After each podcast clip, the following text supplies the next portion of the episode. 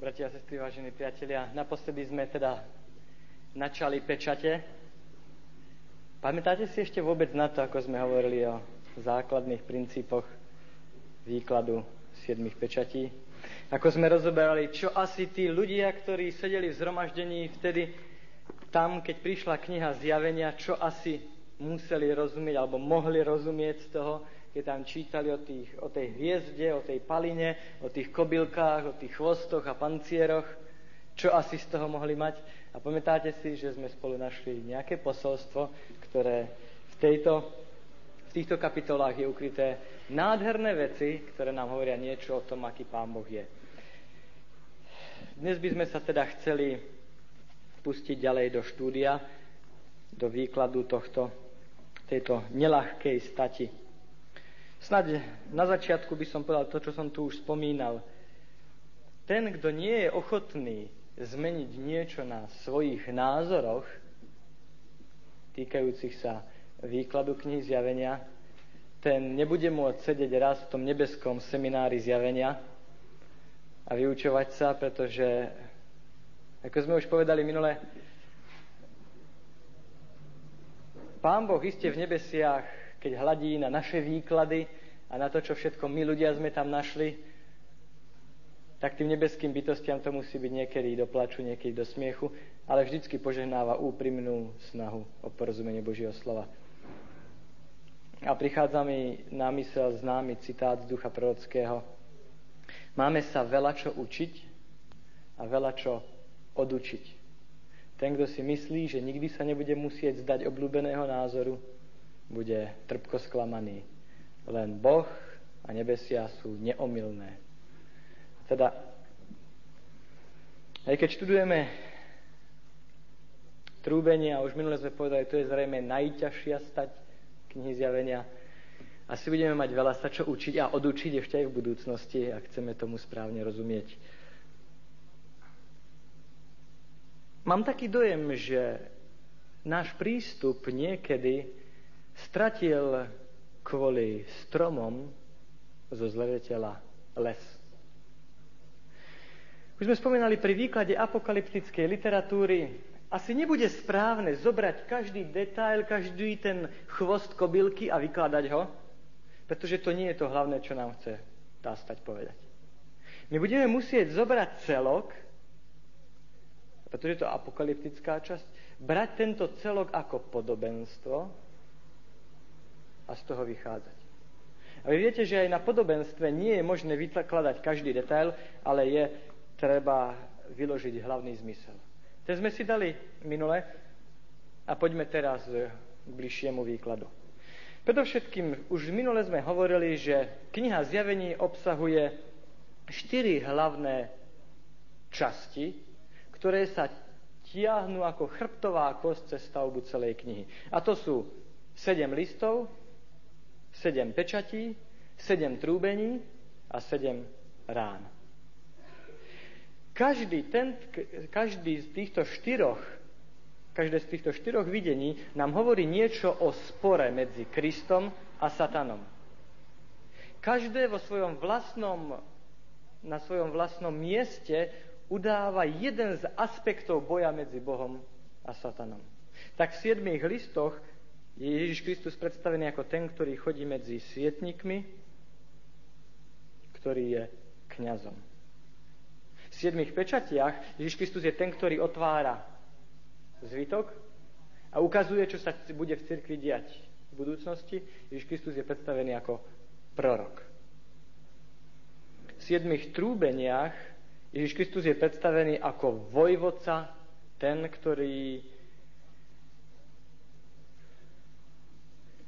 ktorého vojska vychádzajú do boja, aby vybojovali to záverečné víťazstvo. A v siedmých, peč- v siedmých ranách Ježiš Kristus je predstavený ako záverečný sudca, ktorý ukončuje históriu tohto sveta, tejto zeme tým, že spravodlivo posúdi, každý dostane to, čo robil a čo mu patrí. Je dobré si všimnúť, že Ježiš Kristus je nielen ten láskavý pastier, ktorý sa prechádza medzi svietnikmi, a ktorý pozná budúcnosť, ale Ježiš je aj prorok v pečatiach, ktorý nás varuje pred tým, čo príde. Ukazuje na to, že príde deň účtovania a že tak, ako postupuje čas, a to krásne v zjavení vidíte, na listy, pečate, trúbenia a rany, tak aj Satan zintenzívňuje svoj boj, až celý svet dojde k záverečnému vyvrcholeniu.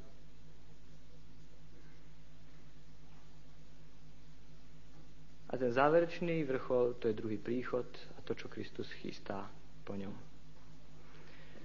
Budeme musieť teda nájsť spoločný výklad medzi listami, pečaťmi, trúbeniami i ranami.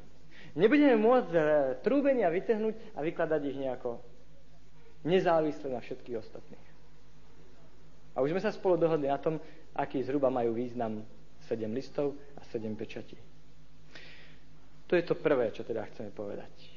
Z kontextu vyplýva, že bude potrebné vykladať trúbenia tak, ako, v podobnom zmysle, ako vykladáme listy i pečate. Štruktúra knihy zjavenia ukazuje jasne týmto smerom. To je štruktúra bezprostredná, kde v knihe je to zaradené. Po druhé, už sme spomínali, že kniha Zjavenia je komentárom na 24. kapitolu knihy Matúša. A teda rozšírením malej apokalipsy. Hej. Viete, že kniha Zjavenia sa nazýva Apokalypsou. Kapitola hovoriaca o znameniach doby konca a konci u Matúša a u synoptikov sa nazýva Malá apokalypsa.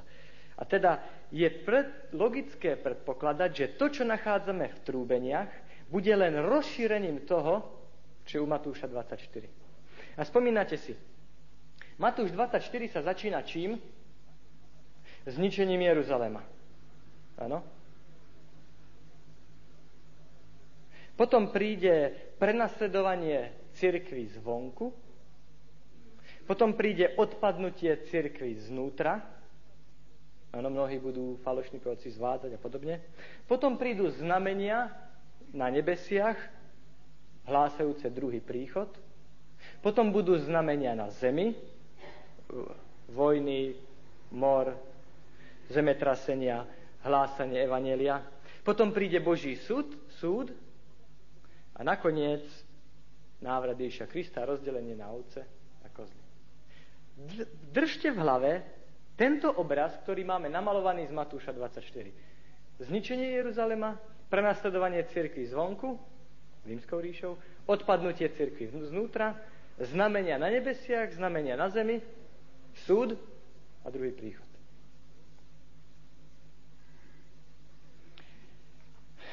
Po tretie, čo je treba si všimnúť, je veľkú podobnosť medzi trúbeniami a pečaťmi. Ak chceme vyložiť tu správne túto nie ľahkú časť Biblie, je dobre si všimnúť, že Prvé trúbenie hovorí, nastalo krupobytie a oheň, bolo to zmiešané s krvou a bolo to hodené na zem. Prvé trúbenie sa týka zeme. Prvá rana sa tiež týka zeme. Druhé trúbenie vo verši 8 sa týka mora. Horiaci vrch hodený do mora. Druhá rana budú moria obrátené v krv. Tretie trúbenie sa bude týkať riek a studnici. Tretia rana sa týka čoho? Vody, riek a studnic sa obracajú na krv. Štvrté trúbenie, verš 12, sa týka slnka. Štvrtá rana sa tiež týka slnka. Piaté trúbenie je temnota,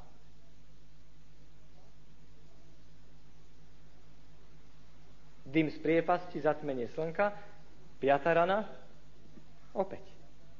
Šiesta rana sa týka rieky Eufrat. Šiesté trúbenie sa týka rieky Eufrat a šiesta rana sa týka tiež rieky Eufrat. No prosím, vyložme to na tých Turkov, rieky Eufrat. Ale prečo potom vykladáme v trúbeniach doslovne. A v ranách obrazne, keď tvrdíme, že rieka Eufrát je symbolom Božích nepriateľov a Armagedon je duchovný boj. A myslím, že dnes sme všetci presvedčení, že je to správny výklad. No a siedma, siedme trúbenie sa týka hlasov, ktoré oznámia záverečné veci a to isté aj siedma rana v 16. kapitole, verš 18. A myslím si, že táto úžasná podobnosť medzi trúbeniami a ranami by nás mala doviesť k jednému záveru. Nebude možné diametrálne odlišne vykladať jedno i druhé. Aspoň to je môj názor, ku ktorému som ja dospel. Po A a po B, pretože tak sú podobné veci, ktoré sa udejú pred koncom doby milosti, trúbenia, kedy sa odohrávajú, pred koncom doby milosti, s vecami, ktoré sa odohrajú po čase milosti, to sú rany,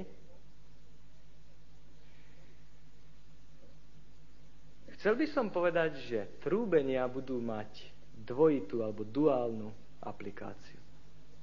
Nie je to nič nové. Už sme si povedali, že sedem listov sa vzťahuje nielen na sedem zborov, ale že sa vzťahuje aj na celé obdobie. Sedem pečatí. Vzťahuje sa na sedem období, ale ako náhle jeden, kvo, jedna, jeden kvoň prichádza na scénu, tak sme si povedali, že pokračuje ďalej že hlásanie Evanielia bielý kôň neskončilo s prvým storočím, aj keď jasne predstavuje šírenie kresťanstva.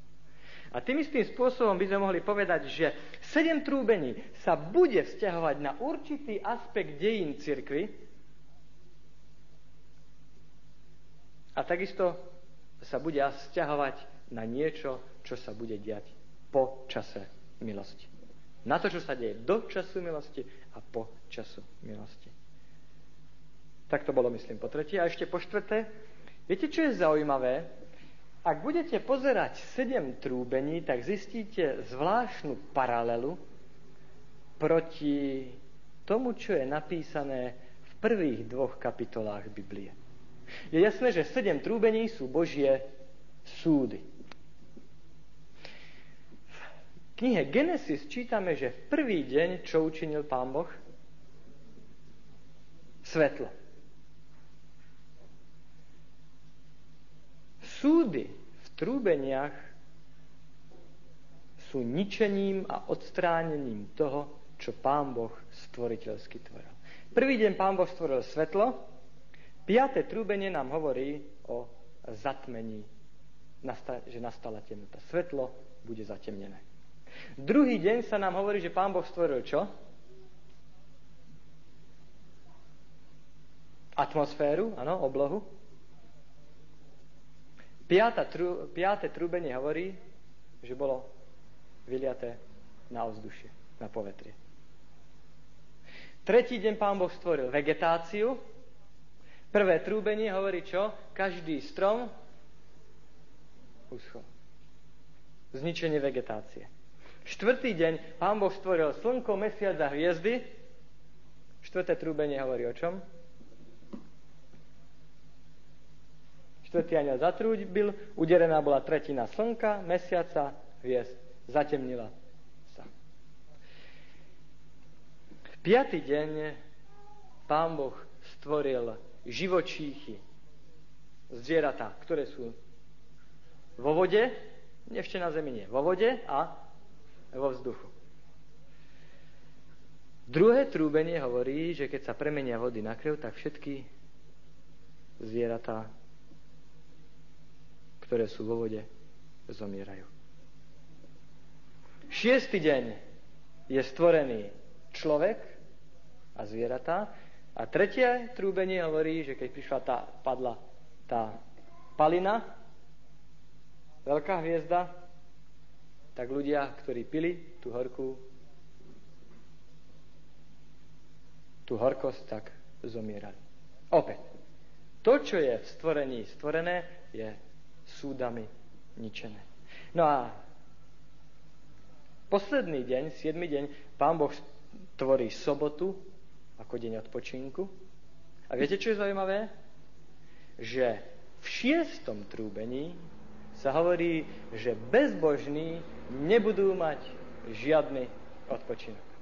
Pán Boh stvoril človeka pre sedmičku. Pamätáte sa, ak sme o tom hovorili? Pre deň odpočinku.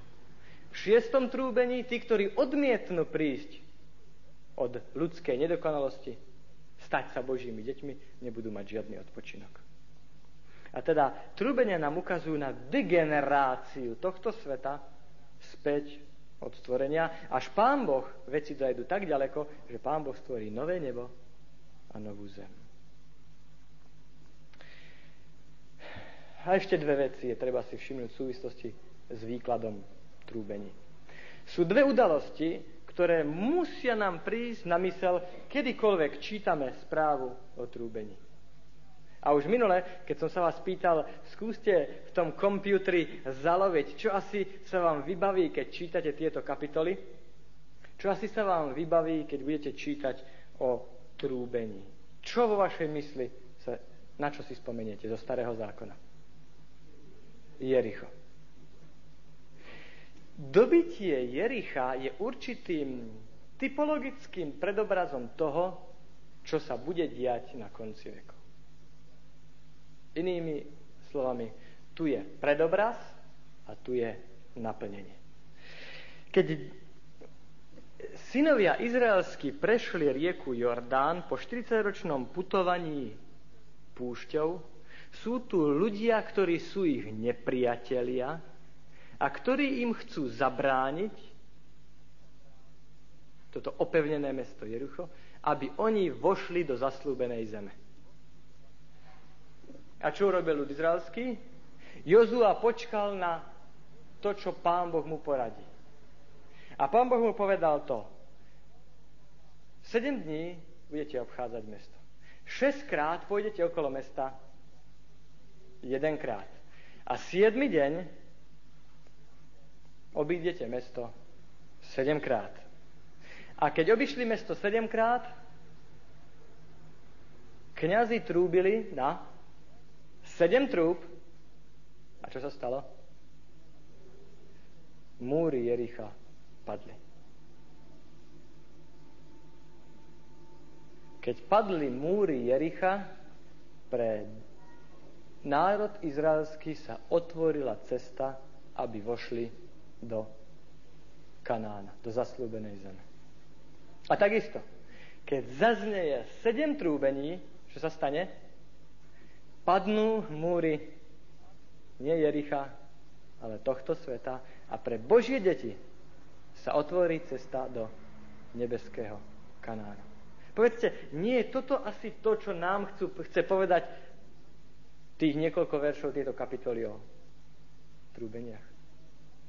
Že tak, ako Pán Boh zázračným spôsobom pomohol svojim deťom, aby sa dostali cez to, čo sa zdalo nepriateľné, nezvládnutelné v ich dobe, múry Jericha, keď tam ich nepriateľia im chceli zabrániť vojsť do zaslúbenej zeme, tak Pán Boh sa postará, aby tí, ktorí, sa stá, ktorí stáli na strane nepriateľskej, aby nakoniec pri týchto siedmých trúbeniach padli a Božie deti vošli do nebeského Jeruzalema. To je prvá vec, ktorá nás napadá zo starého zákona, keď hovoríme o trúbeniach. A viete, ak chceme správne vykladať knihu zjavenia, musíme chápať starozákonný koreň. A druhá vec, ktorá nás ešte napadne, keď sa hovorí o trúbení. Spomínate si na niečo?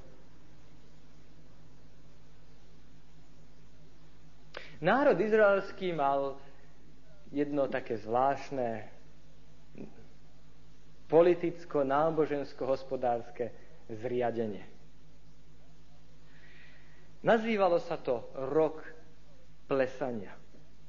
V Biblii je to prekladané rok plesania, inak jubilejný rok. O čo išlo? Pán Boh povedal, že ľud, ktorý sa nasťahoval do Palestíny, bude 6 dní siať, obrábať, 6 rokov siať a obrábať polia, žať, ale nájdeme si 3. knihu Mojžišovu, 25. kapitolu.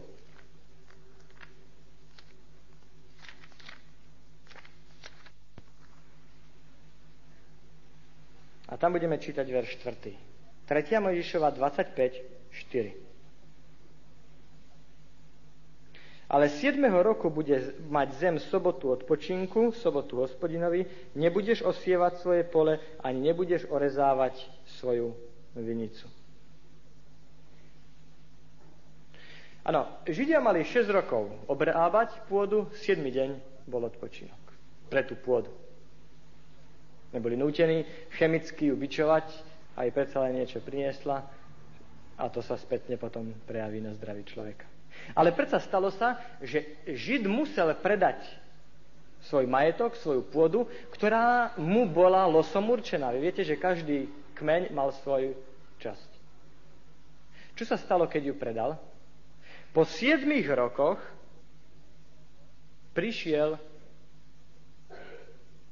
tzv. rok plesania, alebo jubilejný rok. A v jubilejnom roku sa vrátila všetká pôda pôvodným vlastníkom. Nože si prečítajme verš 9. Rok slobody a plesania je nadpis nad 8. veršom. Verš 9. Ako sa začínal rok plesania? Verš 9. A 7. mesiac, 10. deň toho mesiaca, dáš všade trúbiť na trúbu radosného pokrikovania. Na deň pokrytia hriechov dáte trúbiť na trúbu po celej zemi. Verš 50, verš 10, prepáčte. A posvetíte rok 50 rokov, vyhlásite slobodu v zemi všetkých obyvateľom. Ak sa Žid musel predať do otroctva, 50. rok bol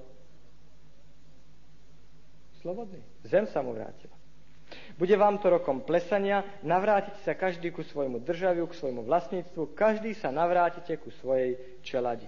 Čítajme verš 23. Zem sa nebude predávať navždy, lebo moja je zem vy ste pohostínmi a dočasnými usadlíkmi u mňa. Verš 20. A keby ste povedali, čože budeme jesť 7. roku, keď nebudeme ani siať, ani nebudeme spratávať svoju úrodu, nožla rozkážem svojmu požehnaniu, aby prišlo hojne na vás 6. rok a donesie vám úrodu na 3 roky. Pán Boh zamýšľal, že keď národ izraelský vojde do Palestíny, do zasúbenej zemi, zeme, takže takýto bude cyklus. 6 rokov sa bude siať, 7 rok bude rokom odpočinku, sobotným rokom a potom na konci 49 rokov bude rok plesania. Jubilejný rok. Rok, ktorý bude znamenať slobodu pre všetkých, ktorí boli predaní do otroctva, ktorý bude znamenať navrátenie všetkého majetku, ktorý bude znamenať úplný odpočinok pre zem aj pre všetok ľud. Vidíte tu na určitú aplikáciu to, čo Pán Boh nám chce povedať? Keď hovorí v zjavení o siedmých trúbeniach, čo myslíte, čo tým asi Pán Boh nám chce povedať?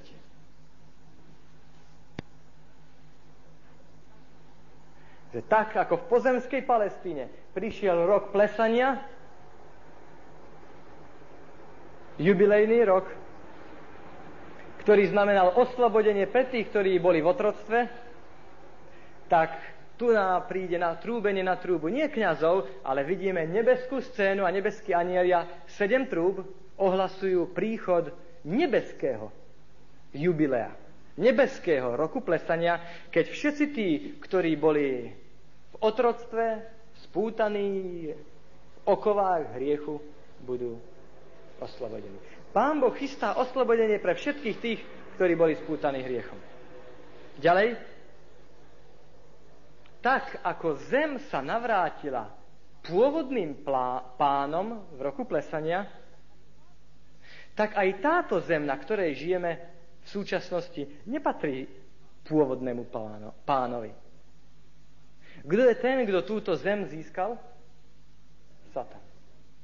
A tak ako na, v roku plesania v jubilejnom roku zem sa vrátila tomu, komu pôvodne patrila, tak sedem trúbení zjavenia ohlasuje, že prichádza čas, keď tento svet, ktorý Satan získal pre seba neprávom, sa navráti opäť do rúk Božích a zem sa stane dokonalým domovom pre všetkých vykúpených.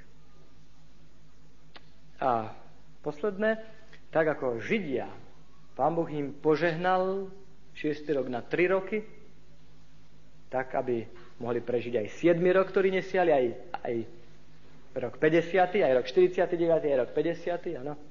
Tak Pán Boh zaslúbuje, že tí, ktorí vojdu do toho nebeského jubilea, ktorí do toho nebeského roku plesania prídu, že budú užívať Božie požehnanie, že sa zhromaždia k veľkej slávnosti, k veľkej oslave okolo Božieho trónu.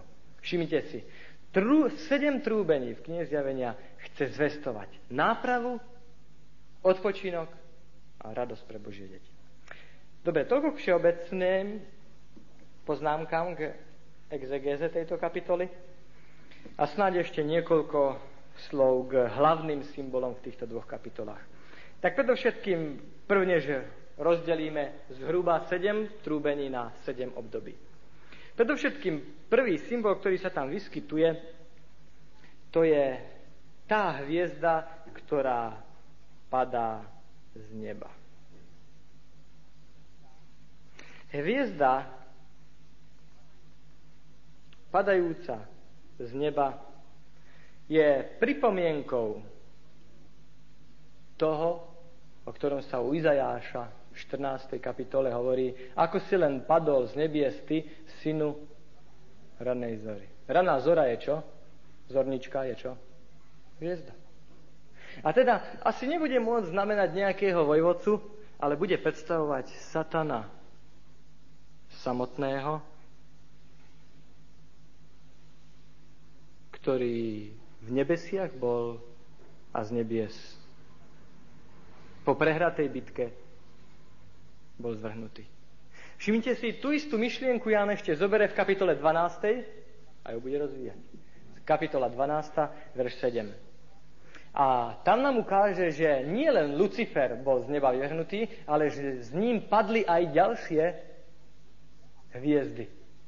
A v tomto zmysle určite všetci tí, ktorí sa pripoja a postavia na stranu satana, aj keby to boli akékoľvek hviezdy, ktoré svet obdivoval, padnú. Ďalej, čítali sme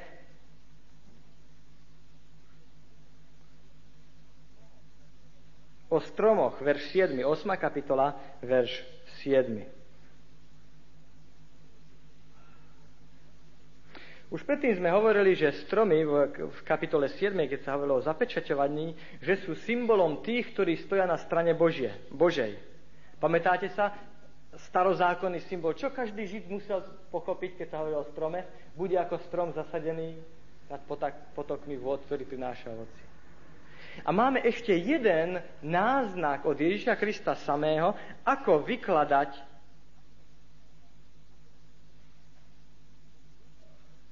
symboliku stromov.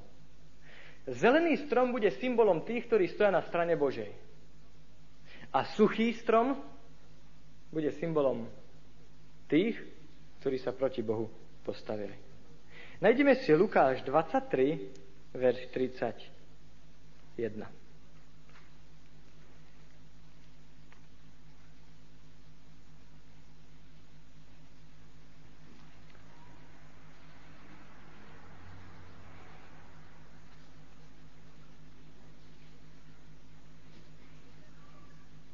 Suché stromy predstavujú tých, ktorí budú stáť proti Bohu, teda tých, ktorí budú zatratení. Pán Ježiš hovorí, lebo ak toto robia na zelenom dreve, na zelenému stromu, ano, čo sa stane potom so suchým?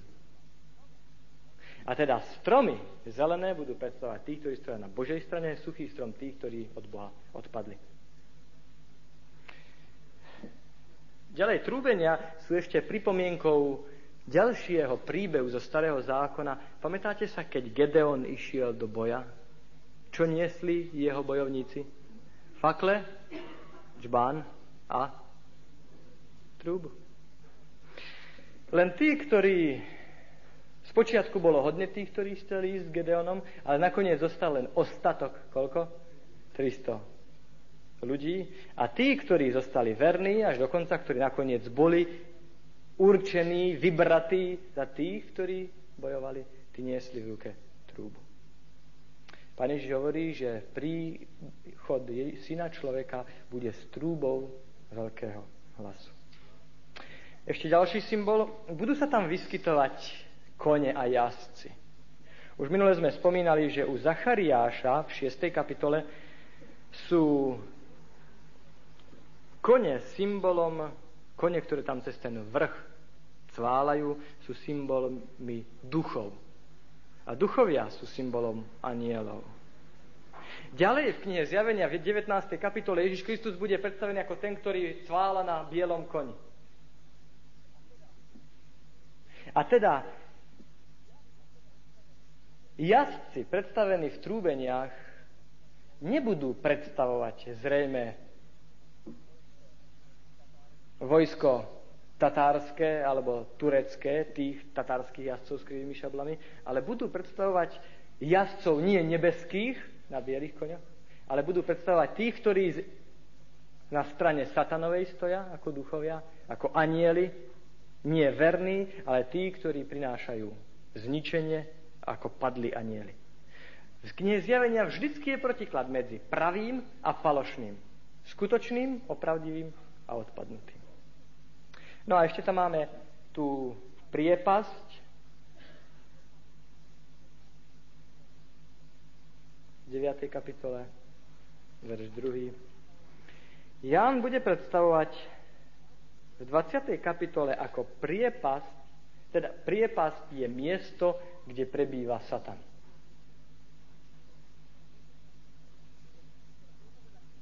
Dobre, toľko teda k tým hlavným symbolom a teraz poďme už jednotlivým trúbeniam. 8. kapitola, verš 7. je prvé trúbenie. Prvý aniel zatrúbil, nastalo krúpobytie a oheň, bolo to zmiešané s krvou, hodené na zem, spálená bola tretina zeme, tretina stromov zhorela, všetká zelená tráva bola spálená. Už sme povedali, že sedem trúbení predstavuje Božie súdy.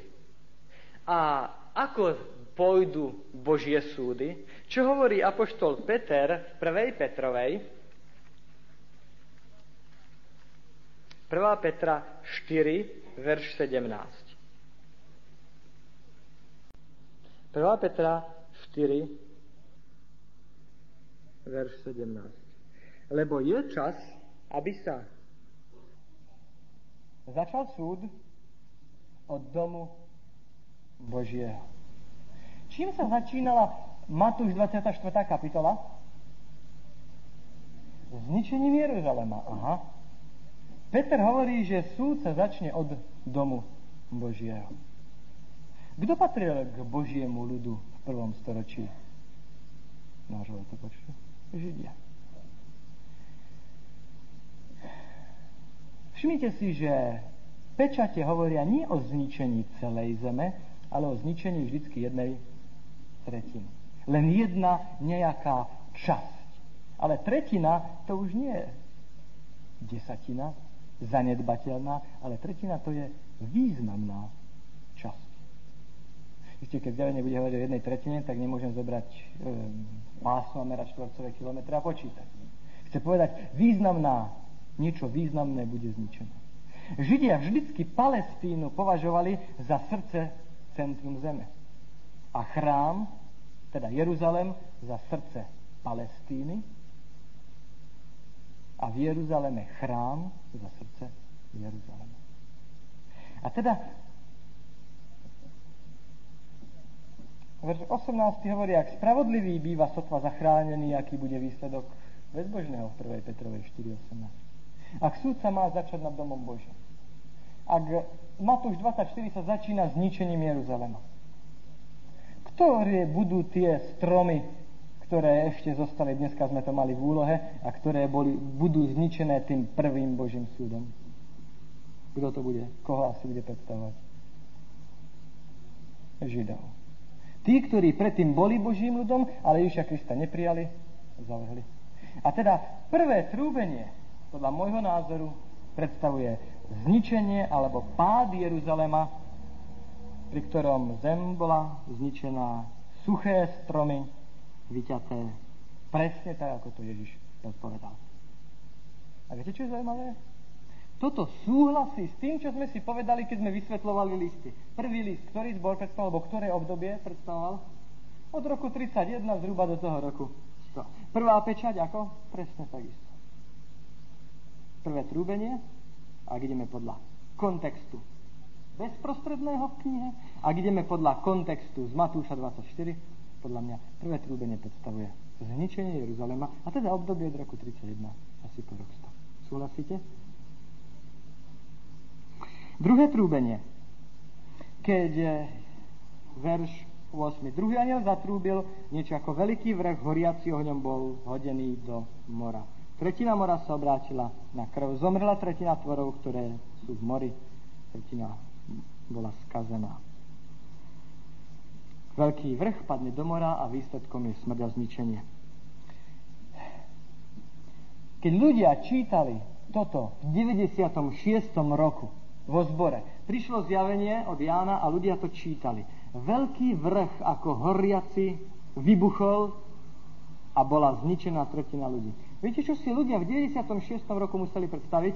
A teraz nie z Biblie, ale z novín. Čo? Sopku, ktorú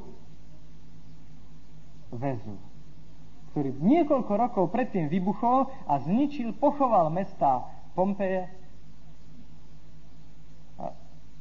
a Herkuly. To si museli tí ľudia vtedy predstaviť. Mestá, ktoré boli mestá nerestné, bezbožné. A Ján ukazuje, to, čo sa stalo vtedy, pred pár rokmi, a čo si všetci dobre z televíznych novín a z, z novín pamätáte, áno, moderne povedané, to je len predobraz toho, čo príde na celú rímsku výšu. Pretože Matúš 24 nám hovorí, že najprv bolo zničenie Jeruzalema a potom príde prenasledovanie cirkvy zvonku. A to nám pomáha rozumieť, že aha, zničenie, horiaci vrch hodený do mora a následná smrť a ničenie predstavuje to, že to, čo sa stalo s, Vezuvom, s, s vrchom Vezu, s mestami Pompeje, to čaká celú rímsku ríšu. Tá moc, ktorá po storočia ako železná čižma drvila a ničila ostatné národy, tiež padne a bude zničená. Je zaujímavé, ak si poznačíte, kto si robíte poznámky, Jeremiáš 51.24, Jeremiáš prirovnáva Babylon k veľkému vrchu. Jeremiáš 51, 24 až 25 ako chápali kresťania babylonskú ríšu, Peter, eh, prepáčte, rímsku ríšu, keď Peter končí svoj list, tak čo píše? Písal som vám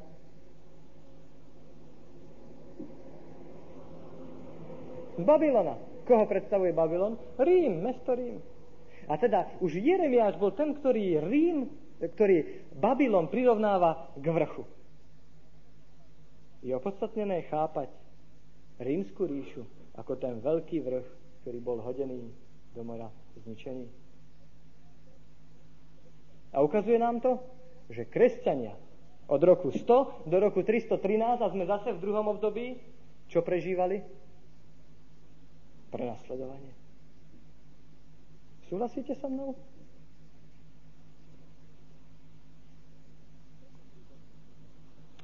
Tretie trúbenie.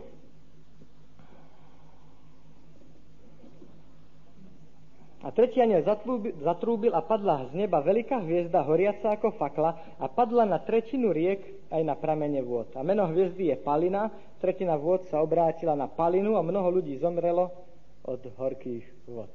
Už minule sme si dali moderné výklady, dneska pôjdeme k serióznym. Hej. Tí, ktorí pijú túto vodu, tak zomreli. Pád hviezdy z neba, čo musel znamenať pre všetkých znalcov písma, pre všetkých písmakov, už sme si povedali, Izaja 14.12. Pád satana, pád Lucifera. Ako si len padol z nebies ty, jasná hviezda. Každá hviezda, ktorá je jas, ranná zora, alebo teda jasná hviezda, ktorá svieti aj vtedy, keď už slnce vychádza za dňa, musí byť silná hviezda. A pán Ježiš hovorí, Lukáš 10.18, hľa videl som satana ako blesk padnúť z neba. Pretože Satan sa zbúril proti Bohu, nakoniec bol z neba zvrhnutý. A od tej doby, o čo sa snaží ten, ktorý padol z neba?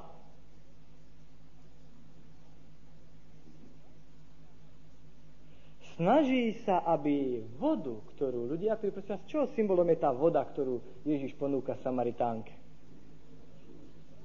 No, pravdy, hej, Božieho slova.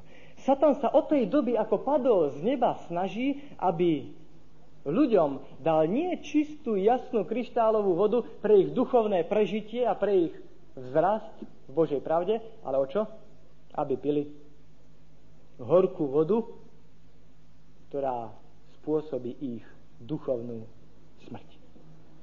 Tí, ktorí od tej doby, teda od tej doby Satan sa snaží znečistiť každý prameň pravdy, aby tí, ktorí z neho budú piť, aby duchovne zomreli.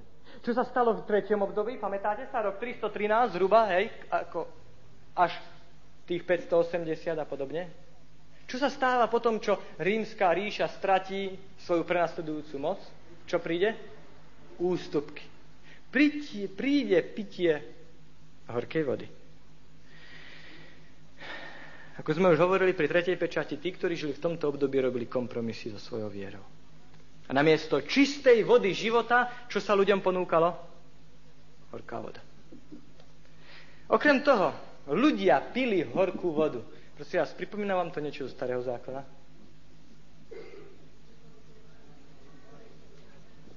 Mára, áno? Horké vody. Čo sa stalo v Mára? Ľudia, ktorí boli oslobodení, kto ich oslobodil? Ježiš Kristus, prichádzajú po putovaní, po trojdňovom putovaní k vode, chcú vodu piť, ale keď ju ochutnajú, tak je horká, nedá sa piť, ale hospodin ukázal Mojžišovi čo? Drevo. To drevo hodil do vody a voda sa stala pitnou.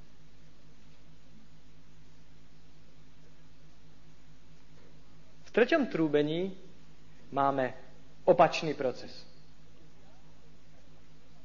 Ľudia, ktorí predtým boli kresťania, ktorí pili tú čistú vodu, odmietajú jedno drevo. Ktoré drevo? Drevo kríža. Práve v tomto období ľudia odmietnú to, a toho, ktorý jediný môže im dať tú čistú vodu piť. Da, daj mi tej vody, aby som nežíznila. Ano? Keby si vedela, čo ja mám, hovorí Ježiš Samaritánke, ja jediný môžem ti dať tú pravú. Aký bude výsledok toho, že ľudia v tomto období, v tom treťom období im odmietli tú čistú vodu, to, to drevo,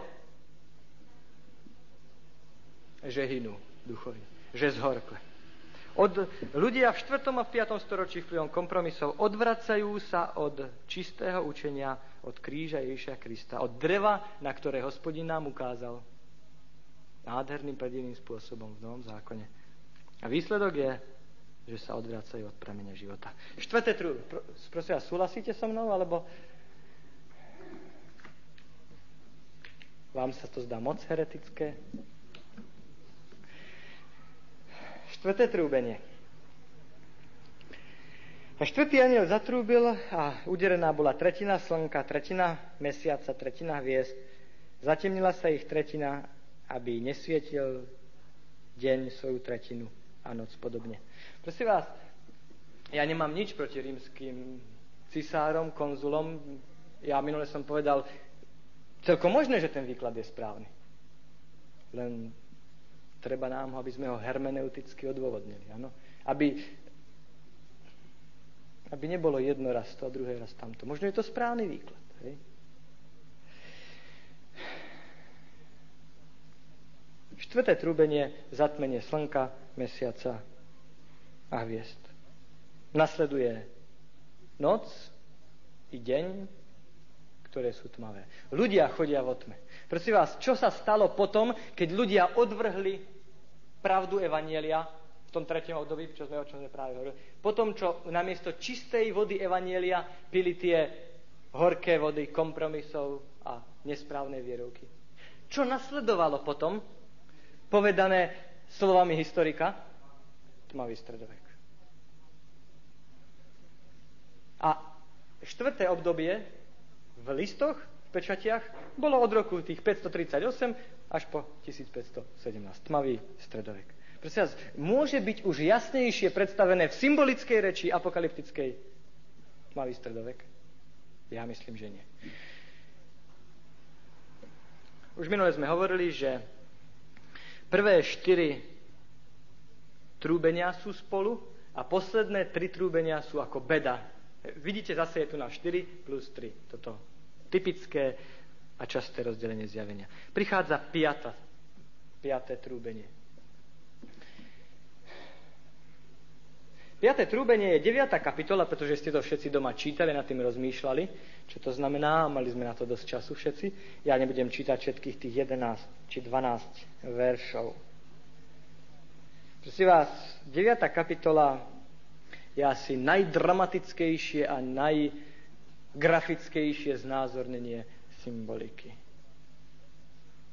Plno obrazov pohybu. Opäť sa začína tým, a videl som hviezdu, ktorá padla z neba na zem a dal sa jej kľúč od studnice priepasti. Prosím na koho sa to bude stiahovať, tá hviezda, ktorá padla z neba na zem? Na satana a, pri, a priepas sa bude na čo stiahovať? Zjavenie 20. kapitola. Zase na, na zem. Hej, satana, ktorý je na zemi. Nemôžem si pomôcť, tak mi to hermeneuticky, ako si vychádza. Hneď na začiatku ja nám pripomenie. To, čo sa bude diať potom, v tom piatom trúbení, bude opäť dôsledok veľkého odpadnutia satana a jeho vyvrhnutia z neba.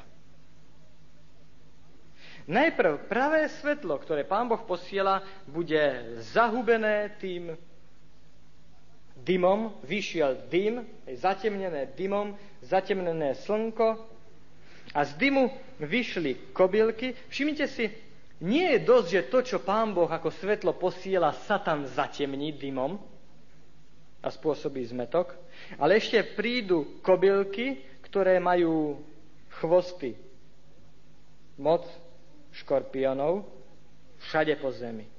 Tieto sú tak silné ako kone, tak mocné, autoritatívne ako králi. Všimnite si, že majú koruny. Verš 7. Podoby kobyliek boli podobné koňom. Čo to chce, chce sa povedať? Že tí, ktorí budú stáť na strane satanovej, budú, ak čo povieme v Slovenčine, silní ako kôň. Vládze ťahať ako kôň. Hej? Sil. Tie koruny na hlavách, čo to znamená? Autoritu, moc, autoritu kráľovskú. Hej? Ďalej, podoby ľudské boli ako, ich tváre boli ako ľudské tváry. Ľudské tváre. Chytrosť. Hej? Človek je chytrý človek. Prosím vás, tí, ktorí slúžili satanovi v ďalšom období, ktorí stáli proti Božiemu ľudu, v protireformácii, prosím, ako to robili? Veľmi lestivo. A verš 8 boli zvodní ako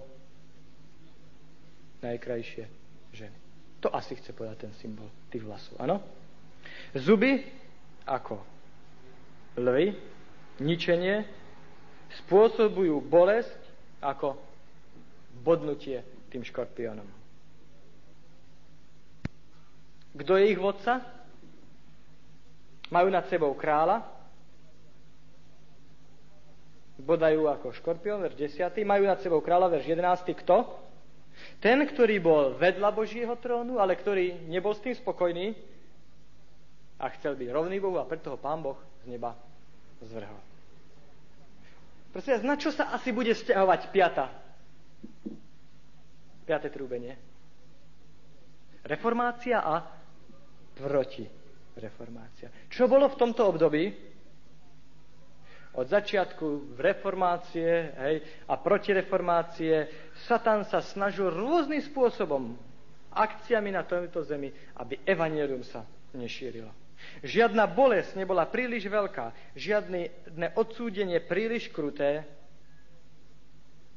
aby kráľovstvo temnoty nemohlo triumfovať. A hoci je v úvodzovkách povedané, jeho armáda bola tak početná ako kobylky, bolesť, ktorú spôsoboval verným Božím nasledovníkom, tak nepríjemná ako uštipnutie škorpiónom, tí, ktorí zostali verní pánu Bohu, tí mali svetlo i slobodu. Ďalej sa tam hovorí, že to trvalo 5 mesiacov, asi 150 rokov. Kvôli času ja vynechám čas historickú, kde by som vám historicky hovoril o tom, že toto obdobie sa podľa mňa vzťahuje na obdobie od roku 1535, keď pápežský legát Pietro Paulo Vergerio prichádza s Luterom sa dohodnúť, aby išiel na snem, aby presvedčiť, aby od, zodpovedal sa na sneme. Ešte trvalo roky, než tento tridentský koncil bol volaný a končí to rokmi 1685. Prosím vás, to hlavné asi nebude tých 150 rokov, aj keď som presvedčený, že je možné nájsť tých 150 rokov v dejinách, ale to hlavné bude ukázať, že v tom 16. 17. storočí boli úžasné udalosti. Na prvý pohľad by sa zdalo, vzniká reformácia. Evangelium sa začína šíriť pospravedlenie zviery ako oheň v buši. A to musí trvať len pár mesiacov, pár rokov a tá druhá strana bude zničená. Ale nie. Protireformácia. Tridentský koncil. Mnohé rády, ktoré sa snažia o obnovu, oživenie katolíckej cirkvi. A začína úžasný boj. Krátka, mám dojem, že v tomto trúbení ide udalosti reformácia proti reformácie. Kto obstál v tom čase? Verš 4. Koniec verša 4. Len tí, ktorí mali Božiu pečať, na svojich čelách. Čo to znamená Božia pečať? Minule sme to hlboko rozoberali Efežanom 1.13. Čo to znamená mať Božiu pečať?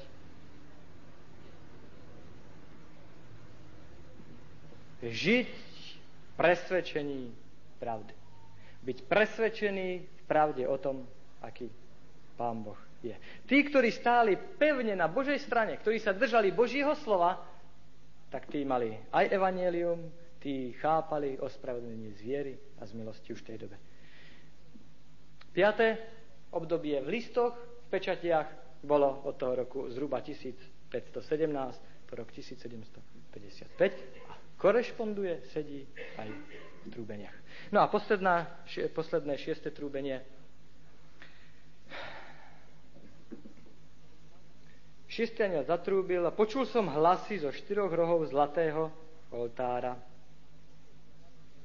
pri šiestom trúbení sa nám ukazuje na zlatý oltár, ktorý bol v svetini. V starom zákone na zlatom oltári sa každý deň obetovalo kadidlo. Keď kadidlo vystupovalo k nebeskému trónu, symbolizovalo modlitby svetých, že Pán Boh počúva ľudí nie na základe toho, ako pekne sa vedia modliť, ako pekne to vedia povedať, ale na základe jeho dobroty. Šieste trúbenie od verša 13. až po koniec ukazuje, aké dramatické budú posledné udalosti,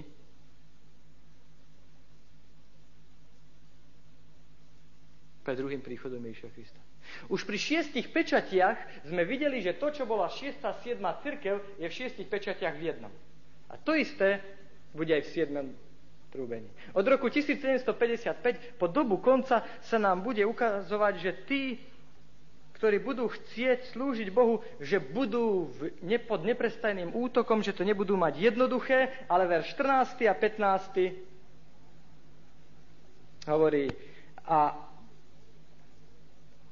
Hlas, ktorý to hovoril tomu šiestému anielovi, ktorý mal trúbu, rozviaž tých štyroch anielov poviazaných pri veľkej rieke Eufrate. A boli rozviazaní štyri anieli, ktorí boli prihotovení na hodinu, deň, mesiac a rok aby pobili tretinu ľudí. Čo nám to chce povedať? Pán Boh hovorí, áno, ja rozumiem, teraz v dobe konca to prenasledovanie, tie zvody budú najväčšie, najťažšie, ale ja vám chcem povedať, že ja mám pripravený na presne určený čas koniec. Že všetko toto sa skončí. Nemôžem si pomôcť, tieto verše nám pripomínajú slova pána Ježiša, Matúš 24.36, kde hovorí, ale o tom dni, o tej hodine nevie nikto, ani anieli, jedine môj otec. Keď prichádzal koniec Ježišovej služby, Ježiš Kristus štyrikrát zdôrazňuje, že nikto nepozná čas, moment jeho konca. A v zjavení 9.15 je jediné miesto v zjavení, ktoré ukazuje, že Pán Boh na určitý presný čas ten koniec nachystal. Prosím vás, tento výklad súhlasí s tým, čo hovorí gréčne, a čo aj v Slovenčine celkom pekne vidieť, že sa tu na jedná o prihotovení na presne určitý bod času a nie o časové obdobie. Aj keď minule sme hovorili, ako pán Boh predivným spôsobom použil výklad ličov, ktorý vypočítal pád tureckej ríše. Turecká ríša padla. A koľky ľudia uverili v proroctva Daniela a brali Bibliu vážne. Ale myslím si, že týmto spôsobom ukážeme na skutočný význam toho textu. Áno, pán Boh použil aj v minulosti rôzne prístupy ľudí, ktorí úprimne verne skúmali Božie slovo. Ale ako minule sme povedali, ak my budeme žiť len z toho, čo žili naši otcovia a my nebudeme skúmať a študovať ďalej, to, čo bolo dobré pred 200 rokmi vo viere, vo vzťahu k Bohu, Pán Boh nás očaká, aby ako Abraham sme vo viere išli ďalej. Šiesta, šieste trúbenie, tak ako ďalšie šestky v zjavení, nám ukazuje na tú záverečnú krízu pred druhým príchodom. Ukazuje nám satana, ktorý ako rozhnevaný drak útočí proti Božej cirkvi. Používa každý spôsob, každú metódu, len aby Božím deťom poškodil. V piatom trúbení boli oblečené jeho, jeho nástroje, tie kobylky, ako vojaci.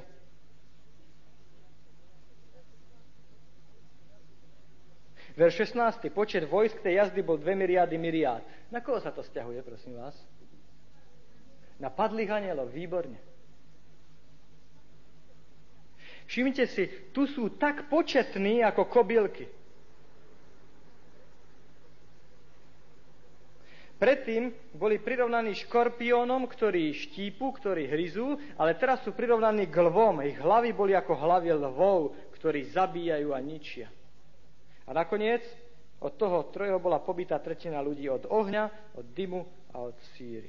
Ukazujú, že všetko toto ich dielo nakoniec bude sprevádzať oheň, síra a dym, ktoré čím bojovali, to sa stane ich záverečným osudom. Tí, ktorí stáli na strane satana v dobe konca, ak budete čítať tieto verše, zistíte, nemali žiadny zmysel pre spravodlivosť. Oni nakoniec došli tak ďaleko, že spáchali neodpustiteľný hriech, hriech proti Duchu Svetému.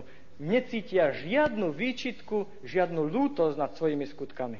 Verš 20. Aký bude výsledok? Tí ľudia rozneval sa draga, bojuje proti cirkvi. Takýmto spôsobom. A výsledok?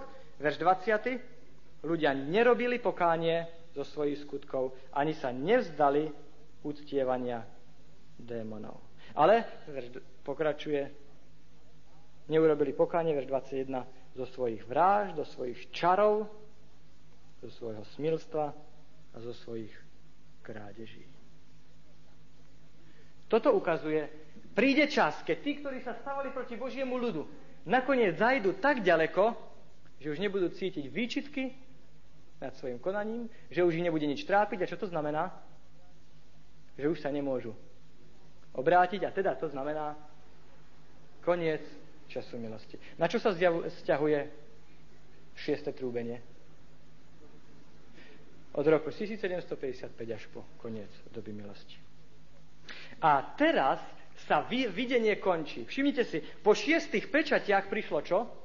Súka. Kto môže obstať? Pamätáte sa, ako sme vykladali kapitolu o zapečaťovaní? Teraz máme šest trúbení. A čo príde? Kapitola 10 súka.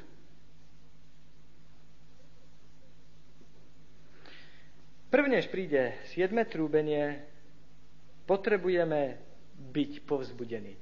Po tom, čo sme čítali v šiestom trúbení, ako to bude vypadať v dobe konca na tejto zemi, Pán Boh nás chce povzbudiť. Áno, prídu ľudia, kapitola 10, ktorí budú stáť na Božej strane. Prídu ľudia, ktorí budú študovať Bibliu, budú sa jej držať a ktorí nebudú oklamaní, nebudú zvedení.